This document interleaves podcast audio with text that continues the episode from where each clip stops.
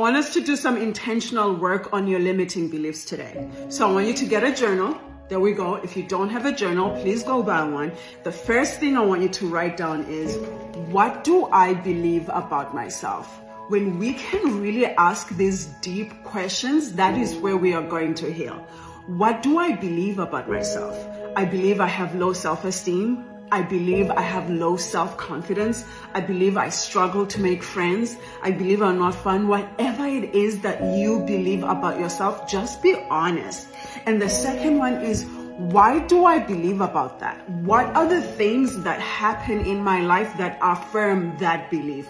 I have low self confidence because I never voice out what I'm thinking or what I'm feeling. I feel shy and intimidated in a lot of social situations.